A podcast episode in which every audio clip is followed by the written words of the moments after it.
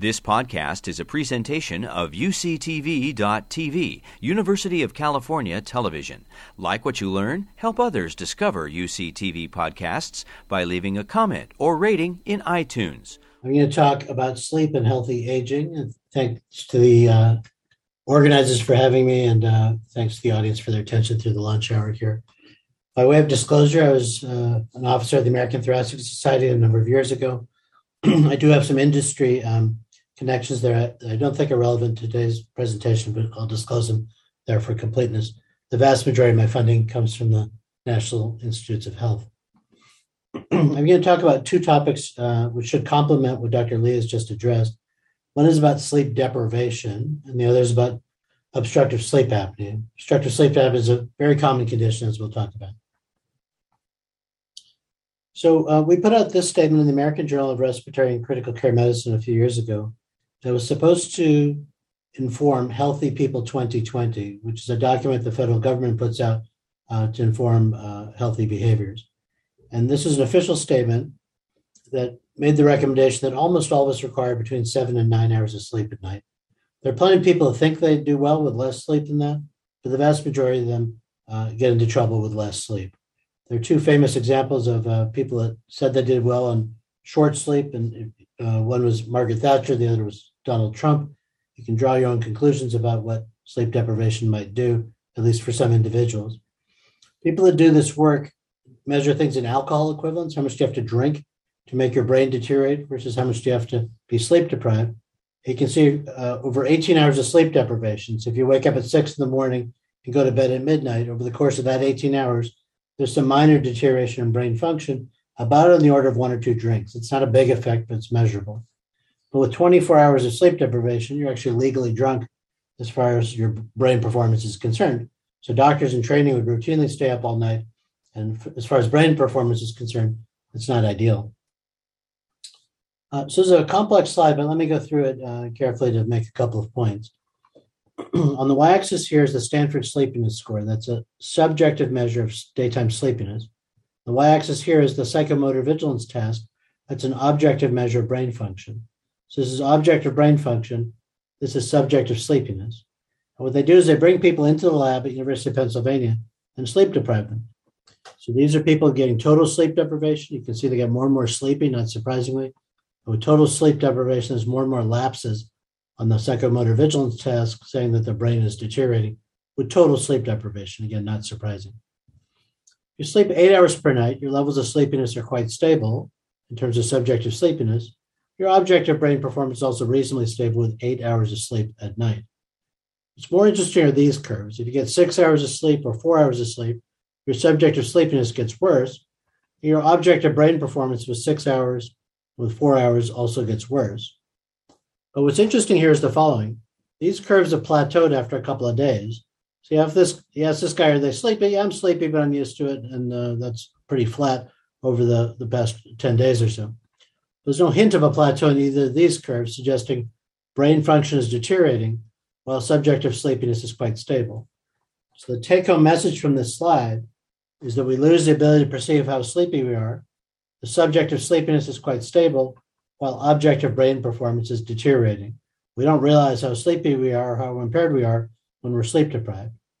The other thing that's interesting is that six hours and four hours look superimposable on this graph in terms of subjective symptoms, but there's clear separation with six hours and four hours of sleep shown here. So you can hear the conversation now. Somebody says, Well, I might as well stay up all night because I'm going to feel crummy tomorrow no matter what. And that might be true as far as subjective sleepiness is concerned, probably not for objective brain performance. And so, again, there's a dissociation between symptoms and performance as far as the brain is concerned. There are other health factors, though, that are important in terms of sleep. So, this is a paper we published in the Archives of Internal Medicine almost 20 years ago now. This is one of the first studies looking at the consequences of short sleep. And this is looking at incident heart disease or myocardial infarction. And in the nurses' health study back in 1986, they're asked how many hours do you sleep in a 24 hour period? And they answer the question here on the x axis. The relative risk is shown here. So, sleeping eight hours per night, the relative risk was one, meaning baseline risk. You slept seven hours per night, as far as sleep is concerned, risk went up trivially. With six hours per night, it went up about 30%. And with five hours per night of sleep, risk of a heart attack went up about 70%. Now, the first thing people say is, well, the data are confounded. Sicker patients will sleep less and sicker patients have heart attacks. And that's true. The nice thing about a sample size of 72,000 is you can control for whatever you want. We control for all the known covariates, and these data are independent of any known covariates. It's not age or gender or depression or anxiety or personality or any of the things you think might be important as far as affecting sleep duration and risk of heart attack. It's not any of those things. And there's other subsequent mechanistic data that come out suggesting short sleep may increase the risk of a heart attack. If you're into risk equivalent, sleeping five hours per night is about on the order of a cholesterol of 250 milligrams per deciliter, so high enough you'd start a statin like Lipitor or some atorvastatin, some one of those kind of medications. So what happened during COVID was one of the things they asked us to address. And unfortunately, our labs are shut down for many months during the pandemic. And so uh, a woman I work with, Laura Crotty Alexander, and I published this paper in the American Journal of Cardiology in 2020. What we did was a Twitter survey. Why did we do a Twitter survey? Because our labs were closed and we didn't have any other way to get data. And so we surveyed people during the pandemic, at the start of the pandemic, how much are you sleeping? It turned out people are going to sleep later, waking up later, but in aggregate, the sleep had improved by about an hour. And the reason that was interesting is around that time, there was a report in the New England Journal of Medicine from Kaiser looking year over year, where the risk of heart attack had gone down about 50% at the start of the pandemic, and nobody could quite figure out why. It turned out most things were going in the wrong direction. People were gaining weight, people were smoking more, there was more stress, more anxiety, all the things going in the wrong direction. The only thing we could identify that had improved was sleep. And so we thought maybe the increase in sleep that was seen early in the pandemic may have uh, led to some improvement as far as cardiovascular risk is concerned. Is increased sleep responsible for reductions in myocardial infarction or heart attack during the COVID pandemic? Short answers I don't know. And it looks like sleep duration is going back to where it was pre pandemic now, but at least a natural experiment that's interesting. There's some data as well in terms of glucose uh, control and glucose tolerance. There's a group at University of Chicago, Karen Spiegel, Esra Tasali, and Van Cauter, where they'll take normal people and sleep deprive them, and they measure uh, things during sleep deprivation. So, a perfectly normal, healthy person starts to show impairments in glucose tolerance, something called glucose effectiveness, is a harbinger of insulin resistance or diabetes, and that's impaired in a normal person if you sleep deprive them. The stress hormones, like the fight or flight, adrenaline levels, these things go up. Cortisol, the stress hormone, goes up as well, and that may be part of the problem. Slow wave sleep or deep sleep seems particularly critical. If you suppress deep sleep, people start to look diabetic. There are also data in terms of appetite regulation. So leptin is a hormone that's made by fat cells that tells our brain to stop eating. And the fatter you get, the more leptin you make it, and hopefully you eat less as a result of that to regulate your appetite. Ghrelin is the opposite; it stimulates appetite. And so what this group did in University of Chicago is they put people under constant glucose infusion. So it's not they're eating more or eating less. And they measured the level of these, of these hormones in people getting either inadequate sleep with four hours per night or adequate sleep with 10 hours per night. You can see the leptin levels are suppressed and the ghrelin levels are increased with sleep deprivation. Both hormones went in a direction that be predicted to stimulate appetite. I'll say it again. Both hormones went in a direction that be predicted to stimulate appetite. And the reason that's interesting is that people believe that sleep deprivation may be a risk factor underlying the obesity pandemic. I'm trying to lose weight myself right now. I'm trying to sleep. Uh, the main point of this part of the conversation was that diet, exercise, and sleep are three pillars of health. And the dogma is if you ignore one, the other two will suffer. So, three pillars of health are diet, exercise, and sleep. If you ignore one, the other two will suffer. So, Jeff Flier, who was Dean of Harvard Medical School at the time this uh, came out in the Annals of Internal Medicine, wrote the editorial suggesting that sleep deprivation may be a risk factor underlying the obesity pandemic. When we saw that, we went back to the nurses' health study to see what happened to their body weight. You can see body weight on the y axis and the year on the x axis. The women sleeping five hours per night weighed more at baseline than people sleeping adequately.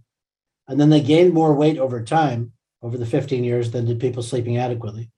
Everybody gained weight during this period, including me, but the five hour sleepers gain more weight, but on the order of uh, five or 10 kilograms or, or uh, you know, 10, 15, 20 pounds uh, with five hours of sleep compared to sleeping adequately. There have been some randomized trials as well where they randomize people to adequate sleep or inadequate sleep when they go on a diet. And so this was also published in the Annals of Internal Medicine, where they looked at uh, sleep depriving people going on a diet. Sleep curtailment decreased the proportion of weight lost as fat by 55%, eight and a half versus five and a half hours, and increase the loss of fat free body mass by 60%. What does that mean? The amount of human sleep contributes to the maintenance of fat free body mass at times of decreased energy intake, that is, going on a diet.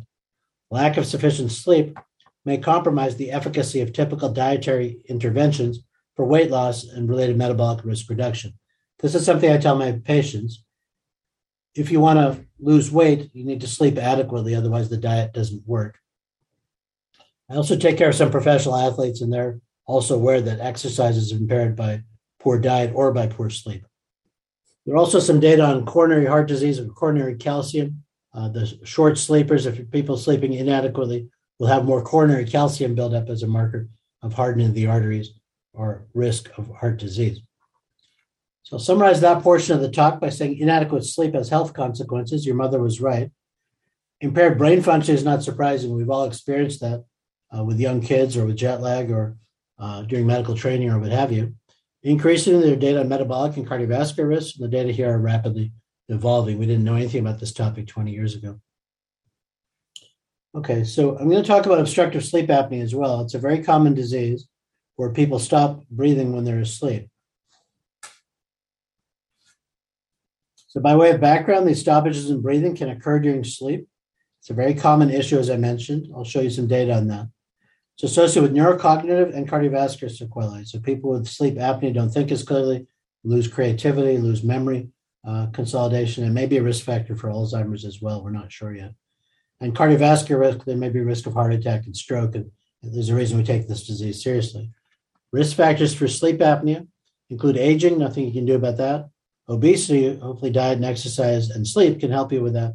And then male gender, nothing you can do about that either. Okay, so I'm showing this slide for a couple of reasons. This is my most famous patient. It's not a HIPAA violation because he tweeted this to 3.8 million people. That's Shaquille O'Neal, who's a basketball player. I'm a big LA Lakers fan. He was playing for the Celtics at the time, but turns out he was a Lakers fan as well when he, uh, he was growing up. Uh, the reason I'm showing this is he had moderate sleep apnea at the time that slide was taken. He tweeted that, I'm not giving away anything confidential. But he's an elite athlete. Uh, he's in incredibly good shape. He doesn't look that way on TV, but he's uh, uh, very cut in terms of his musculature and all that. And despite that, he had moderate sleep apnea. So my main point here is that the stereotype of an older obese man is simply a stereotype.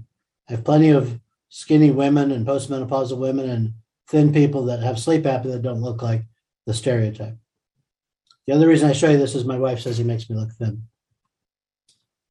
So um, these are some data on the global prevalence of obstructive sleep apnea. It's a paper we published in the Lancet Respiratory Medicine about two years ago.